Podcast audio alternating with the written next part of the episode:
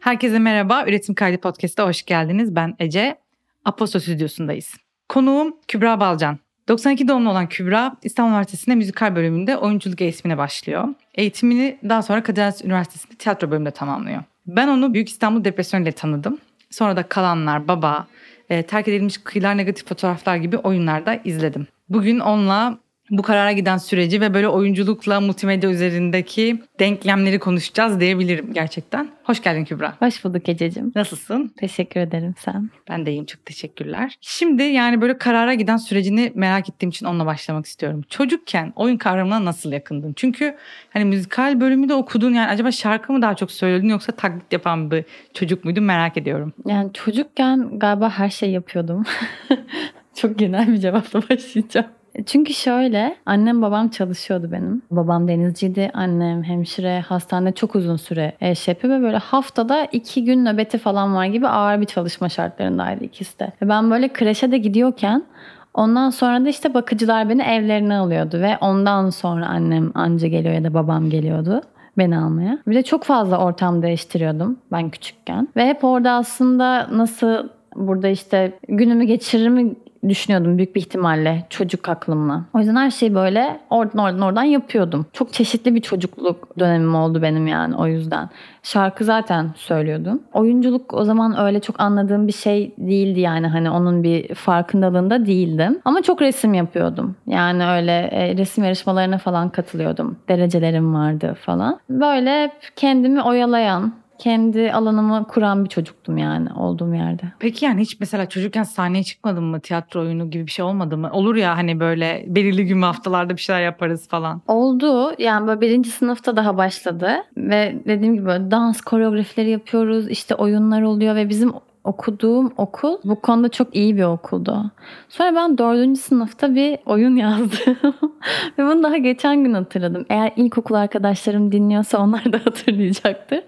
Sonrasında ya böyle işte Hani birkaç tane o çocuk şey olur ya işte sen oyun yazdın ve başrolü kendini oynattın falan böyle şeyler. Ve o zaman o kadar kırılmışım ki bunu daha yeni yeni hatırlıyorum hayatımdaki hani geçmişi düşündüğümde. Ve kırılmışım gerçekten orada. O yüzden bir süre zaten şey olmadı. Hani yapmadım bunu. Ama tekrardan o anıyı hatırlıyor olmak, o defterimi hatırlıyorum mesela işte hediye gelen defteri nasıl yazdığımı, hani nerede sakladığımı falan. Sonra uzun süre bir şey olmadı. Genelde böyle okul korolarında ya da işte solo performansların falan oluyordu. Ama hep bir şey performa vardı. Sen dedin yani yeni hatırladım diye. Şu an sen hatırlarken ben ne hatırladım peki? Çok garip. Ana sınıfındayken prenses oynamıştım. Ve böyle farklı bir Pamuk Prenses hikayesiydi. Böyle işte arkadaşlar olan, arkadaşları yüzünden kaybolan falan. Annem öğretmendi ve şey demişlerdi o zaman. Işte öğretmen çocuğu olduğu için o başrol aldı falan filan gibi. Ve dediğin gibi bak gerçekten o bende travma yaratmış. Ben bir daha böyle lisede falan Hani ortaokulun sonu muydu lise miydi ancak böyle bir tiyatroda bir şeyde hani öyle bir rolde oldum falan hani. İnsanda o gerçekten böyle bir hissetmiyorsun evet. ama hissetmiyorsun. Yani öyle bir hissetmişsin ki hemen unutuyorsun. Ben de o zaman çok kırıldığımı hatırlıyorum ve ondan sonra da zaten galiba hep başka başka şeyler yaptım. Bu bunu daha sonra cesaretlendirebilmişim mesela.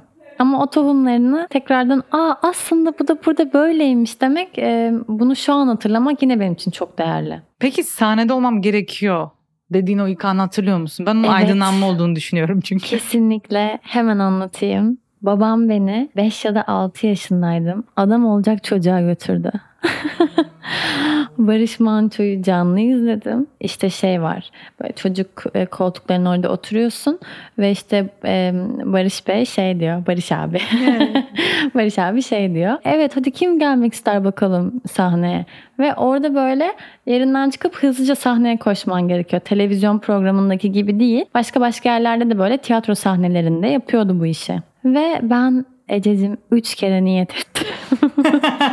Ve her seferinde işte yerimden kalkıyorum sıradan geçmem lazım. Yani koridoru atmam lazım kendimi. Bir türlü atamadım. Üç kere niyet ettim ve sonra dedim ki yani o şeyi hatırlıyorum. O sahneyi hala canlı hatırlıyorum. O sahnenin bende yarattığı hissi çok net hatırlıyorum. Bence o hani bunu çok bilinçli bir yerden seçmedim ama e, beni çok büyülediğini biliyorum bu durumun.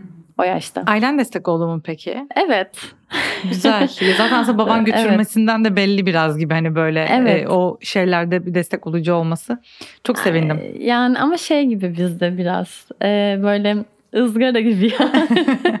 hani böyle hem ısıtıp hem soğutan tarafta böyle çevirerek yani ister istemez o ebeveyn tereddütü yani senin için başka bir yerden endişe etmesi bazı şeyleri yaşattı tabii ki bana yani ama sağ olsunlar her zaman yanımda oldular. İkna süreçleridir efendim Aa, söyleyeyim. Çok sevindim. Peki o zaman şuna gelelim. Bu kararı verdikten sonrasına yani konservatuvar sınavların nasıl geçti? Sınavların diyorum çünkü iki farklı sınava girdiğini biliyorum. Önce hani İstanbul Üniversitesi müzikal bölümündeki sınavı konuşalım. Çünkü o sınav çok zor ben biliyorum. Yani girmedim ama o sınavdaki parametreleri biliyorum yani. E, oradan da istersen hani şey anlatabilirsin yani Kadir Has'a nasıl uzandı? Ne oldu da Kadir Has'ta okumaya devam ettin o, o bölümü bırakıp? Dinleyicilerimiz de bilsin bunu isterim. Tabii ki. E, gerçekten okula girmekten ziyade okula girerkenki yaşadığın süreç de çok biricik. Evet ve kendine ait. Benim çok güzel anılarım var. Ee, ben İstanbul Üniversitesi müzikal bölümüne 17 yaşında girdim. Ve aslında 16 yaşında girdim. Ee, beni küçüksün diye almadılar. Ben bir an önce kendimi konservatuara atmak istiyorum. Ve işte seneye gel çocuğum falan dediler. Neyse gittim bir sonraki sene. Lise sondayım. Kursa falan gitmedim. Her şeyi böyle kendim yapmaya çalışıyorum. Ve şan işte kulak sınavına giriyorsun. Şan sınavına girdikten sonra da şan hocaları var böyle jüride. 8, 9, 10 tane falan. Şan parçanı söylüyorsun. Babam da böyle beni Kübra oyunculuk yapma ama işte sesten bir şey yap falan diye şey yaparken hem işte koro şarkıcılığı hem de müzikal sınavına girdim. Çünkü orada zaten hocan seçiyor seni. Sen de bölüm seçebiliyorsun. Danstır, tiyatrodur falan yani oyunculuktur. Onlara şey yapmadım. Neyse böyle çok heyecanlıyım. Herkesin yanında böyle bir tane arkadaşı var, bir hocası var falan. Ben böyle bekliyorum. Sınavı bekliyorum ve ne yapacağımı asla bilmiyorum. Bir tane kız iyi niyetlidir diye düşünüyorum. Dedik sen çok heyecanlısın ya. Romeo Juliet'in şeyini oynayacağım. Juliet'in şişeyi zehri içtiği, şişeyi kafasına diktiği sahneyi oynayacağım. Dedi ki ben de dedi bir şey var dedi. Sana dedi ondan vereyim sen bir rahatlarsın. Yapma. Aa. Yapma. Yapma yavrucuğum. Abi bana direkt böyle bir şey döktü onu. içirdi. Sonra da şişeme koydu. Ben de diyorum ki ben ne içtim? Ve birazdan ben sınava gireceğim. Sonradan öğreniyorum ki pasiflora. Fazla sakin girdin yani. Ee... Sakin girmedim ama bir de şöyle bir şey oldu. Yani tekim, küçüğüm. Hani küçük görüyorum şu anda kendimi. Ne içtim abi ben de anksiyete başladı bende. Ve şey diyorlar önce neyden başlamak istersen hani şan parçası, işte tiradın ve dans atıyorum. Böyle gidiyorken ben bir an önce böyle dansı yapayım bari. Onu başka bir yerden yapayım. En sonunda böyle daha hani şarkıyı söyleyeyim falan gibi bir şeyden. Sonra neyse girdim sınava. Nota kağıtlarını veriyorsun piyanoya. Eşlik edecekler sınavda. Hoca dedi ki bu eşlik parçası değil bu piyano şeyi nota dökümü. Nasıl yani dedim. E, biz bununla çalamayız hani. Ve bu diskalifiye hani. Giremezsin demek. Artık böyle şey yani sınavın sınavın sınavı gibi bir şey artık yaşadım. Double sınav aynen öyle. E, fazlasıyla. Sonra e, sağ olsun bir hocam bana eşlik etti. Daha sonrasında girdim. Ve müzikali tercih ettim. Daha bol seçeneği var diye. Ondan sonra da o kadar güzel bir ders oldu ki bana. Mesela işte Kadir Has'ın sınavındayken de kulaklıklarımı takıp Gayet böyle hani kimseye karışmadan, kimseye görüşmeden sakin sakin sınavıma girdim. E, kaçıncı senede Kadir Has'a girdin? Yani aslında yani müzikali kazandın okurken Kadir Has'a geçiş yaptın gibi bir durum var. Müzikalin üçüncü senesindeydim. Sonra da ne oldu? İkinci senemde girdim Kadir Has'a. Ya bu tercihe iten Çok şey bekledim. seni neydi yani aslında müzikalde mutlu olmamam yoksa farklı bir Yo, alan? zaten Hı. ben oyunculuk okumak istiyordum. istiyordum. Ama hem böyle bir yumuşak bir geçiş yapmak istiyordum. Hani herkesin selameti için bir ikna süreciydi ama bana da çok iyi geldi. E çünkü orada çok şey öğrendim gerçekten. Hani lise sonda girmiştim müzikal tiyatroya. Tatlı bir geçiş oldu benim için. Seviyorum yani o oradan oraya geçmeyi. Peki ilk oyun, ilk projen neydi? Yani ilk oyunun ya da böyle ilk dizi projen mi vardı? Ne olmuştu? Ve hislerin ne olmuştu? Onu çok merak ediyorum. Konservatuvarın son senesinde İstanbul Üniversitesi'ndeyken o zaman da işte 17 yaşındayım galiba. Ve böyle okulun önünde bir çekim yapılıyor. E, bir reklam çekimi. Sonrasında bir şimdi arkadaşım kas direktörü Rabia Sultan Düzenli ne yapıyorsun sen falan dedi. İyi işte okuyorum burada falan dedi. İşte o böyle e, ön ayak oldu. Beraber çalışmaya başladık. Uçurum diye bir diziyle başladım ben. 2011 senesinde Cem Karcı'yla. Ee, ve yani tabii ki babam falan yine böyle bir nasıl yani? Nasıl bir dizi bu? Sen daha küçücüksün falan. Çünkü konusu itibariyle çok ağırdı. Aksaray'da böyle iki kız kardeşin hikayesini anlatıyordu böyle biraz ağırdı hayat kadınlarının mevzuları falan filan varken. Ee, önce bir şey oldular. Nasıl yani yani sen direkt böyle mi başlıyorsun falan hani. Ama evet bir de onun bir ikna şey oldu. Ama sonrasında mutlu oldum. Ee, hem Cem Hoca ile çalışmak hem böyle cesur ve kendinden vermen gereken bir işte olmak benim çok hoşuma gitmişti. Hala anarım. Ay çok güzel. Peki oradan şuna gelelim. E, okul bitirme dönemi, mezuniyetin nasıldı senin? Yani mezun olma dönemi ve mezuniyetten sonrası biraz böyle oyunculuk için özellikle çok şey geçer. Hani ağır ve böyle hangi yol, işte kariyer planları falan derken biraz böyle karmaşık bir dönem oluyor. Sen okurken başladığın için aslında çalışmaya bir yandan da.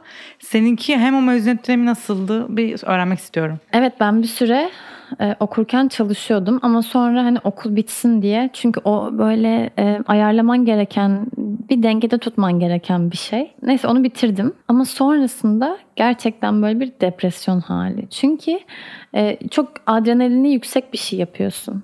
Yani o çalışmalar, girdiğin ortamdaki o sürekli enerji hali seni hep orada tutuyorken bir anda tek kalıyorsun. Şanslıysan bunu fark edip ve bana ne iyi gelebilir diye oradan çıkabiliyorsun ama bazen de çok uzun süre çıkamadığın olabiliyor ya da tekrar düştüğün. Çünkü mesleğimiz gereği biraz edilgen tarafta kalıyoruz hani. Oyunculuk çok edilgen bir şey bana göre. Hani hep dış koşula göre böyle kendini bir şeye sokma hali, şekil verme hali. O yüzden bunu öğrenmek Bence 4 senelik okuldan da değerli demeyeyim. Ama 4 senelik okul kadar önemli. Çok güzel özetledin bu Gerçekten arada ya. Mi? Evet. Çok çok güzel oldu yani. Teşekkür ederim. Ve oradan hani şunu şuna geçmek istiyorum. Tam böyle evrilmek hani dedin ya oyuncu olarak o dış dünya olan bah. Yani pandemiye gelmek istiyorum. Yani Gelelim. evet bu ilk kapanma haberimize yani. Oyuncu olarak neler hissetmiştin? Çünkü hem sahneler hem setler bir anda durdu. Herkes şundan çok korkmaya başladı. Yani ben de o dönem bundan çok korkmuştum. Bir daha biz bunu yapamazsak ne olacak? Yani biz ne yapacağız? Hani kötü sahne sektörü ne yapacak? Nasıl tekrar döneceğiz o sahnelere? diye bir şeye düşündüm. Sen mesela bu belirsizlikle nasıl başa çıktın o dönemde? Bana çok rahat geldi ya pandemi. Çünkü biz zaten o kadar hep belirsiz bir şeyin içindeyiz ki büyük bir yani deniz bu sürekli böyle kulaç atıp ay şu tarafa mı gitsem? Dalga nereden geliyor? Ay biraz da sırt üstü yüzeyim mi? O kadar böyle hissettiğim bir yerdeyim ki ben. Hatta pandemide kendimi aşırı şanslı hissettim. Yani çünkü o kadar belirsizlik halinde bir şey oluyorken aa dedim ben zaten pandemideymişim abi yani ben bunu yaşıyormuşum. O yüzden daha böyle eşit hissettim gibi de diyebilirim yani. Ben rahattım pandemide. Yani benim böyle bir çok şeyim olmadı. Bir de kendi karakter yapım olarak ben böyle çok panikleyebilen biri değilim. Panikleyen biri değilim aslında yani. yani öyle bir yapım var ve ha bu böyleyse şimdi ne yapacağız? Yani bir sürü başka onun içinde e, işletmecilik yaptım mesela bir arkadaşımın kafesinde. Ve oradan hiç beklemediğim şeyler öğrendim. İşte yemek eğitimi aldım, mutfak eğitimi aldım, kahve eğitimi aldım, işletme eğitimi aldım. Yani ne alaka ben? Ama bir Ama gün, yani gerçekten. Ama bir gün lazım olursa diye. E, ya da şimdi bunu bu gerekiyor demek ki diye. Ve şey de olmuş mesela Kadir Has'ta bizim bir mezunlar grubumuz var. O zaman böyle işte haftalık toplantı yapıyoruz. Herkes böyle işte ne derler o oyunlar çıktı ya ben de şey yaptım. dijital dijital oyun denemeleri oluyor tamam. Aynen yani böyle evet dijital oyunlar metaverse evrenler geliyoruz onlara da. Evet dijital oyun böyle işte Zoom'da okumalar yapıyoruz. İşte bunu böyle kare kare nasıl yapabiliriz edebiliriz ve güzel aslında. Çünkü şimdi şimdi geri döndüğünde aa burada bunu yapmıştık ama falan diye anca bence tahayyül edebiliyoruz şeyi nereye ulaşabileceğini ya da neden böyle olduğunu. Bu arada hiç düşünmediğim bir şey düşündürttün şu an bana teşekkür ederim. Bu eşit hissetme halini hiç düşünmemiştim. Yani şöyle evet insanların sanat sektöründe çalışan insanların bu belirsizlik durumunu belki de gerçekten empati kurabilecekleri bir dönemdi pandemi. Çünkü herkesin her mesleğin, her meslek demeyelim tabii ki yine çok büyük bir genelleme olur ama genelinin büyük bir belirsizliğe sürüklendiği bir dönem ve biz aslında şey dedik biz zaten hep dönemsel çalışıyorduk. Yani tabii hani tabii. biz bu belirsizliği hep yaşadık aslında falan Aynen. dediğimiz bir dönem. Bunu hiç düşünmemiştim. Çok teşekkür ederim. Yani o bekleme hali o insanda yarattığı anksiyete bende hiç yaratmadı. Çünkü ben o kadar hani o beklemede nasıl mücadele etmem gerektiğini öğrenmişim ki böyle bir anda ah şimdi ben elimi kolumu nereye koyacağım gibi olmadım. O zaman güzel. Bunu söylediğin için çok teşekkür ederim. Rica Büyük İstanbul. Depresyonu çünkü hani sen de oynadın başrolünde olduğun film. Evet. Tam bu dönemi anlatıyor ya. yani sen de oyuncularından biriydin. Sana bunu soracaktım. Nasıl hani böyle bir dönemin oldu mu hiç senin diye. Ve hani böyle nasıl dahil oldun o projeye? Bir de set ortamı böyle yönetmen kadın, oyuncular kadın. Ve o set ortamı nasıldı yani? Bunu Nazlı ve Dilan'dan dinleyebildim podcastimizde. Sen o zaman yapamamıştık.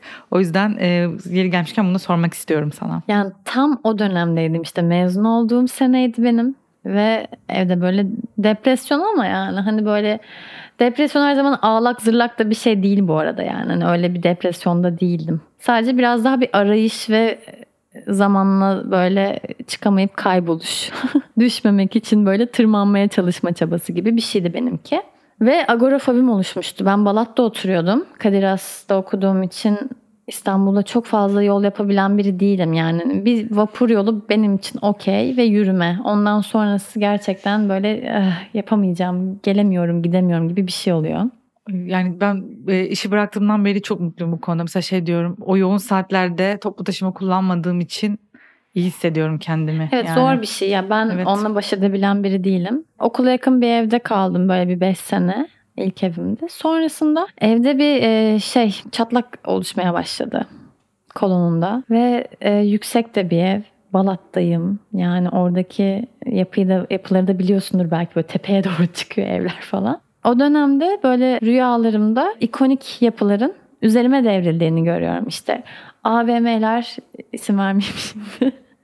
AVM'ler böyle üstüme doğru ama kırılarak geliyor mesela. Yani o kırılma onun süresini uzattığı için ve ben kaçamıyorum. Yani birden de yıkılmıyor mesela. Sonra dedim ki yok Kübra'cığım sen kalamayacaksın burada. Hemen evi kapattım. Bir süre annemin evinde kaldım. Ailemin evinde. Ve öyle bir dönemdeyken Nazlı ile Dilan zaten bu projeyi şey yapıyorlardı, çalışıyorlardı, duyuyordum. Merak da ediyordum. Sonra bir gün e, aradılar beni. Ya dediler işte hani biz çalışıyoruz ediyoruz ama yani bir dış sese daha ihtiyacımız var. Bir bakalım hani senaryo bitti falan. Beyoğlu'nda buluştuk. Sonrasında böyle okudum.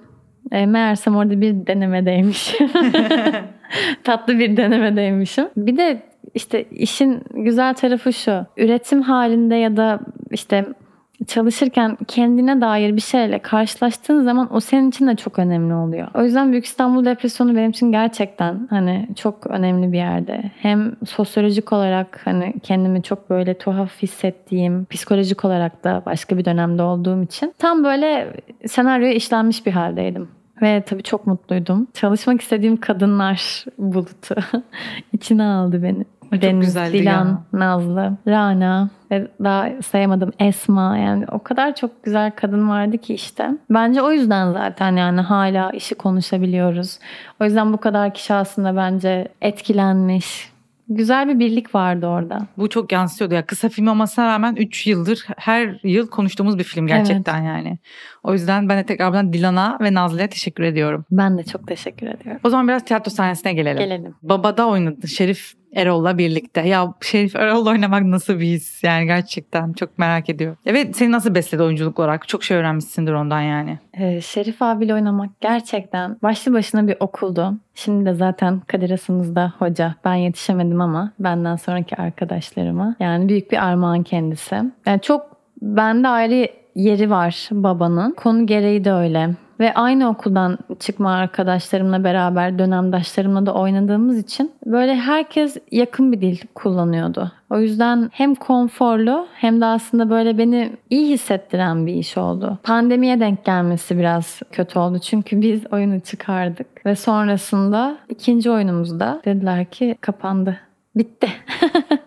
Böyle o yaptık yaptık yaptık e falan yok hiçbir şey kalmadı. Ama pandemiden sonra tekrar bir başladık. Sadece geçen sene tabii insanlar pandemiden çıkış olduğu için böyle çok şey yoktu. Hani az oynadık ama bizim için güzeldi ya. iyi bir yolculuktu. Şerif abiyle oynamak, Zeynep'le oynamak, dönemdaşlarım Kayhan, Kürşat, Yasemin oynamak çok şanslı benim için.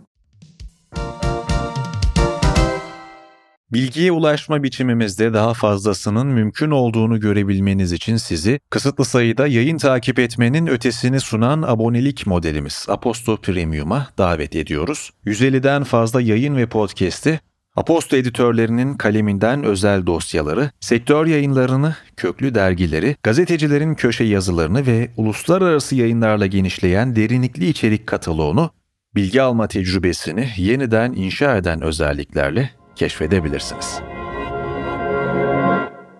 Ya şey de sormak istiyorum. Yine bu dönemde olan bir tiyatro oyunu aslında terk edilmiş kıyılar negatif fotoğraflar. E, Ferdi'nin hani yazdığı bir oyunda Evet. 360 derece bir tiyatro deneyimi sundu bize aslında. Hani tiyatro festivalinde online olarak gösterildi. 360 derecelik kameralarla ve hani böyle cidden multimedya tiyatro ilişkisini derin derin düşündüren bir şey oldu benim için. Yani biz bunu sahnede nasıl izleyecektik, ne olacaktı falan derken. Sonra bir de üstüne bunu hani okuma tiyatrosu olarak da yaptınız aynı Evet. metni. Kıraathanenin festivalinde. Aynen. Şimdi yeni oyunun e, kalanlarda da yine böyle oyunun ilk e, 18 dakikası bir film. Filmin içinde oynuyorsun sonra tekrar sahnedesin. Yani sorabileceğim iyi oyunculardan birisin yani. Tiyatro ve multimedya ilişkisi için ne düşünüyorsun? Ya bu çok deneysel bir alan. Aslında biz yeni yeni ülke olarak buna hani yurt dışında çok fazla örneği var ama biz ancak birkaç yıldır hani buna dair böyle bir şeyler yapmaya denemeye cesaret edebiliyoruz da diyebilirim bir anlamda. Çünkü hani sahne çok şey ya bizde kutsal hani oyuncu orada görmek bir yandan böyle sinevizyon gibi bir şey görüyorsun perde var multimedya var hani ne oluyor diye şaşırıyor insanlar ama bir yandan onlar da böyle seyirci de artık kabullendi. Evet şimdi artık biraz da her şey bir iç içe geçti. Yurt dışında bunun çok fazla denemesi var. Büyük bir ihtimalle burada da vardır yani ve çıkmaya da başladı yani böyle işler. Ama kendi deneyimlerimden bahsedecek olursam e, Galata Perform bu anlamda bence çok önemli bir yerde.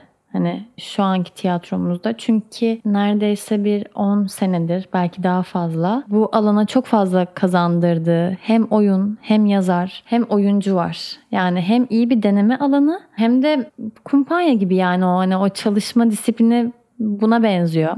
Yani günümüzün böyle içinde gerçekten olmak isteyeceğim ve beraber iş yapmak isteyeceğim insanları bir arada tutan bir yapıya dönüşmüş. Ben de çok şanslı hissediyorum yani. Terk edilmiş kıyılar, negatif fotoğraflar. işte İstanbul Uluslararası Tiyatro Festivali'nde seyirciyle buluşmuştu. Ve çok farklı bir işti. O zaman herkes zaten bir şeyin e, denemesine girmeye başlamıştı. Eleştirilerin iyisi kötüsü hepsi o kadar güzel ve başka kapılara yol açtı. Bir iki önceki soruya gideceğim. Şimdi orada herkes böyle bir denemeye başladı. İşte ukulelesini alan evde bir şey yapıyor, şiir kitabını açan açıyor falan ve bir yandan da aslında çocuksu bir şeye döndü bence bu pandemi denemesi. Kimsenin kimseyi yargılamadığı, hadi bakalım ben de bunu yapıyorum. Bu zamana kadar bunu yapmamıştım. Ben de buradan kendimi göstereceğim. Bence o yüzden gerçekten çok değerli bir zaman oldu bu. Ve pandemideyken hani bu oyunun bana böyle gelmesi şey oldum. Ah tamam. Hani yine böyle çok yalnız, sessiz bir çekim yaptık ve benim üzerine 40 dakika falan konuştuğu bir anlatı. Yeşim çok hassas biridir ve böyle çekimleri gerçekten bir haftada falan yaptık galiba. Zaten bir sürü mekan var kurulan sahne haricinde. İşte kimseyle görüşmüyoruz zaten hani pandeminin birinci kışı falan. Neyse set bitti. Diğer dış çekimleri de yaptık. Şey ses kaydı almak için sözleştik ve ayrıldık. Bir gün öncesinde bana haber geldi. Dedi ki temaslısın. İşte şunlar şunlar e, şey oldu. Korona oldu. Tamam teşekkür ederim falan dedim. Ertesi gün teste girdim. Eşime dedim ki yani ben temaslıyım. Haberin olsun. Biz bugünkü kaydı iptal edelim. Ececiğim aşısız korona olanlardanım ben. Ay inanmıyorum. Sonra testim pozitif geldi. O zaman bir de sette çalışıyordum. Onlara da haber verdim. Ve iki gün sonra bizim ses kaydını göndermemiz gerekiyor festival için. Onlar bana işte mikrofon gönderdiler. Sonrasında ben o gece ilk günüm olduğu için 39 derece ateşlerleyim. Yanlışlıkla 8 hap aldıktan sonra 6. hapı alıyorum falan. Normalde başka şekilde Evet. almam gerekiyormuş. Ve o hasta halimle Zoom'da Yeşim'le ses kaydı yapıyoruz. Bana diyorlar ki işte yatak odasında şey yapman lazım. Yorganlarla yalıtım yapmam lazımmış. Yorganları indiriyorum işte yalıtım yapıyorum. Evde tek başımayım. İlk podcast zamanlarım çok anlıyorum bunu battaniyeyle falan yaptık biz de yani. Sadece şey böyle hani metni okuyorum üstüne Yeşim işte bana hani diyor ki bak bunu şöyle düşün böyle yap buraya şunu yapalım. Şöyle bir ritim koyalım falan. Tamam diyorum. Sonra bir süre geçiyor. Diyor ki Kübra iyi değilsin şu anda ateşine bak. Ateşime bakıyorum 39 derece hemen ara veriyoruz falan. Öyle bir 6 saatlik çekimimiz oldu. Sonra biz öyle gönderdik. İşte şey demişler. E, yani seste sanki biraz sıkıntı vardı. Hani e, çok tek düze gibiydi. Çünkü aralarda ben işte öksürük nöbetleri geçiriyorum falan filan. Yeşim'e dedim istiyorsan değiştirelim. Dedi ki hayır bu bu sürece dahil. Biz zaten bir pandemi iş yapmıştık. Ve sen bir de korona olduğundan bu işin bitiminde. Ve mesela o bir yandan böyle hani çok gösterici bir iş yaptığımız için hani daha mükemmel olsun, daha iyi olsun ve değiştirebiliriz. Ama Yeşim'in o sürece duyduğu sevgi ve aslında onu o şekilde kapamış olması beni başka bir yerden mesela mutlu ediyor. Çünkü bu işi sunduğun kadar içinde olduğun yerden de sahiplenmek. Çok güzel dedin. Çünkü kalanların da aslında açık provaya açılmış olması Hı-hı. Salt'ta hani seyircinin o prova sürecini izleyebilmesi beni çok tatmin etmişti yani evet, kaydını yapan insan olarak. Dedim ki o çok iyi bir şey oluyor şu an. Hani işime de demişim çok iyi bir fikir bu. Yani lütfen devam ettirin. Hani bu sergi paralelinde kalmasın sadece. Galata Perform bu açık provaları yapsın hani biz izleyelim diye.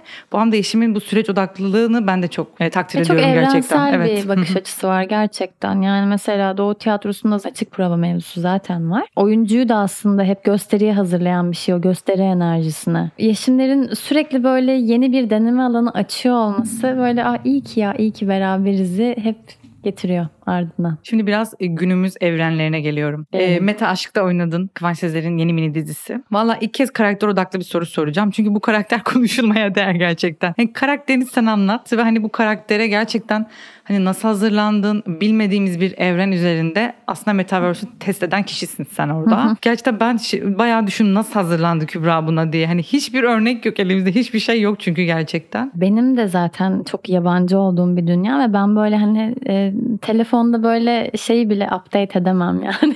Hani ve anca çökecek çökmeye yakın olacak falan. Yani bu senaryo geldiğinde aşırı heyecanlandım. Böyle hapur hapur yedim hepsini yani. Bütün işte sinopsisleri, genel hikayeyi, karakterlerin hepsi mükemmeldi yani. Başka bir aleme yolculuk hani böyle beni bir içine hani çağırdı. İçine çekti derler daha çok. Ve karakter tamamen böyle sıvı, girdiği kabın da çok güzel şeklini alan. Yani bu kız iyi mi kötü mü arasında tutan biri.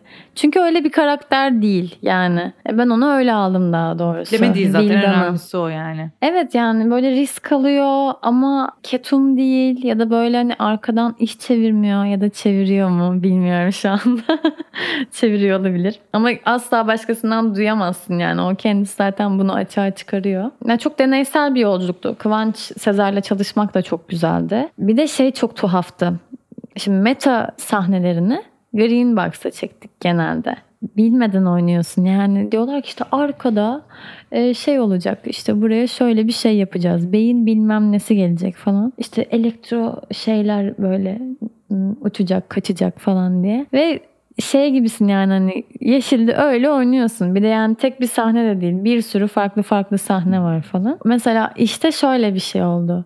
Metalar biraz da tiyatro sahnesine dönüştü enerji olarak. Ama diğer dış işte ofisler ya da ne bileyim dış çekimler falan biraz daha günlüktü. O yüzden böyle iş hani ne iki yere de ait değil gibi ama iki yere de ait gibi. Çünkü biz de metayı bilmediğimiz için biz de kendi kafamızdaki metayı göstermeye çalıştık orada. Anladım. Öyle özetleyebilirim. Güzel Bilmiyorum. özetledin. Teşekkürler. Karakterime de çok şey yapamadım ama Vilda'nı seviyorum. Çünkü benden biraz da farklı bir karakter.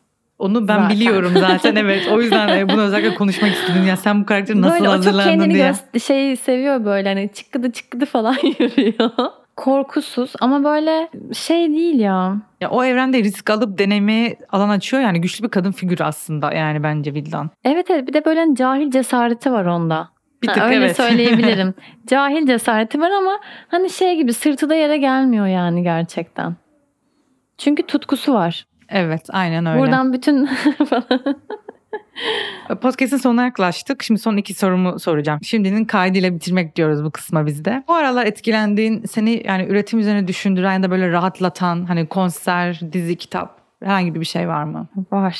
Var. Çok var hatta. Bu ara Susan Sontag'ın günlüklerini okuyorum. Ve birinin günlüğünü okumak bana aslında hayatta böyle boşa düştüğünde ya da çaresiz hissettiğinde e, ne yapacağını bilemediğin zaman nasıl yaşaman gerektiğine dair böyle küçük doneler veriyor gibi. Böyle küçük postit bırakıyor gibi yani masana. Ve o bana çok değerli hissettiriyor. Düşüneyim. Ya ülkece zor bir dönemdeyiz. Ee, ya şu anlamda hani üretenler olarak göç kavramını hiç konuşmadığımız kadar hani konuşuyoruz. Ee, İstanbul üretmekle ilgili her gün belki de fikrimiz değişiyor. Yani bir gün Evet. öyleyiz bir gün böyleyiz gibi bir durum. Sende bu durum nasıl? Yani besliyor mu seni? Buraya az şeylerin üretimimize etkisi var mı? Ne düşünüyorsun bu konuda? Ya ben göç durumunu çok çok uzun zamandır düşünen biriyim gerçekten. Ee, gezi zamanı bunu düşünmeye başladık. Ve o zaman ben hazırlık senesindeydim Kadir Has'ta.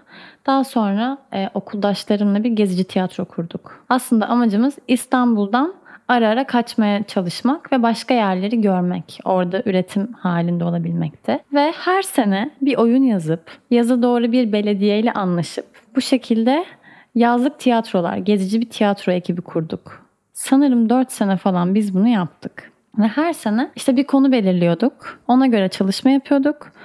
Son iki senede ben bunlara çocuklarla workshoplara eklemeye başlamıştım. İnanılmaz bir tecrübeydi. Çünkü bir, bir yere gidiyorsunuz mesela bir bölge Bodrum'a gidiyorduk. Ve 15-20 gün Bodrum'un her köyüne her akşam gidiyoruz. Haftada bir gün duruyoruz, dinleniyoruz. Ve bunu böyle 3-4 sene ardı ardına yapmak, başka yerler görmek, oradaki insanlarla tanışmak başka bir şeydi. Daha çok bize yaradı zaten. Ve ondan sonra zaten ben hem e, STK'larla çalışmaya başladım. Hem başka gruplarda işte yürütücülük yapmaya ba- başladım falan. Hep böyle ara ara kendi göçümü yarattım kendi içimde. Sonrasında tabii ki de belediyelerle alakalı çok sıkıntı çıkıyordu. E, biz bir şey yapamadık. Ama e, Yunanistan'dan bir davet aldık. Midilli'de bir mülteci kampından ve ben 3 haftaya yakın orada hem çocuklarla hem kadınlarla işte atölyeler, workshoplar yaptım. Ece inanılmaz bir şeydi. İşte cahil cesareti orada şeye giriyor. Çünkü buradaki gibi değil. E, Çok değişik bir ortamdı yani. Orada gerçekten her şey yüzüne vuruyor senin. O hatta orayla alakalı böyle yazıp çizdiğim şeyler var. Hala böyle dur kalk dur kalk gidiyor. Çok bende yer etmiş şeyler var. Çünkü bu coğrafyada buradan sonrası daha başka bir hal alıyor. Ve orada 2-3 tane farklı kampta çalıştım. Ve şey inanmıyorum. Orada gördüğümde böyle ya diyordum yani işte hani hep o tarafta bir sıkıntı oluyor ama insanlar da bu sefer batıya doğru göç etmeye çalışıyor. Yani böyle ışığa uçmaya çalışan hani böyle tatlış böcekler gibi. Ama yine orada e, ne kadar devlet zorluğuyla karşılaştıkları ve yine ne kadar gönüllü insanlarla hayatta kalmaya çalıştıkları. Yani yine insan insanı kurtarıyor. O yüzden okuldayken de hep şey diyordum böyle. Yani benim göçüm mesela içe göç. Ben dışa göçe inanmıyorum. Öyle söyleyeyim. O Hmm, yüzden güzel ben bir kavram. e, ben o zaman da hani böyle e, içe göç bence daha hani safe geliyordu. Şimdi yine e, burada olmaktan çok memnunum. İstanbul'da olmaktan. E, ve burada üretmek istiyorum. Burada ürettiğimde başka yerlerde göstermek ya da onları da buraya dahil etmek istiyorum. Ama şu anda burada kalmak istiyorum. Şimdilik söyleyeceklerim bu kadar. Valla çok teşekkür ederim daveti kabul ettiğin için, geldiğin için. Ben çok teşekkür ederim. Sözlerini samimiyetle paylaştığın için. Ne demek? Podcast'imiz bitti. Bir sonraki bölümde görüşmek üzere.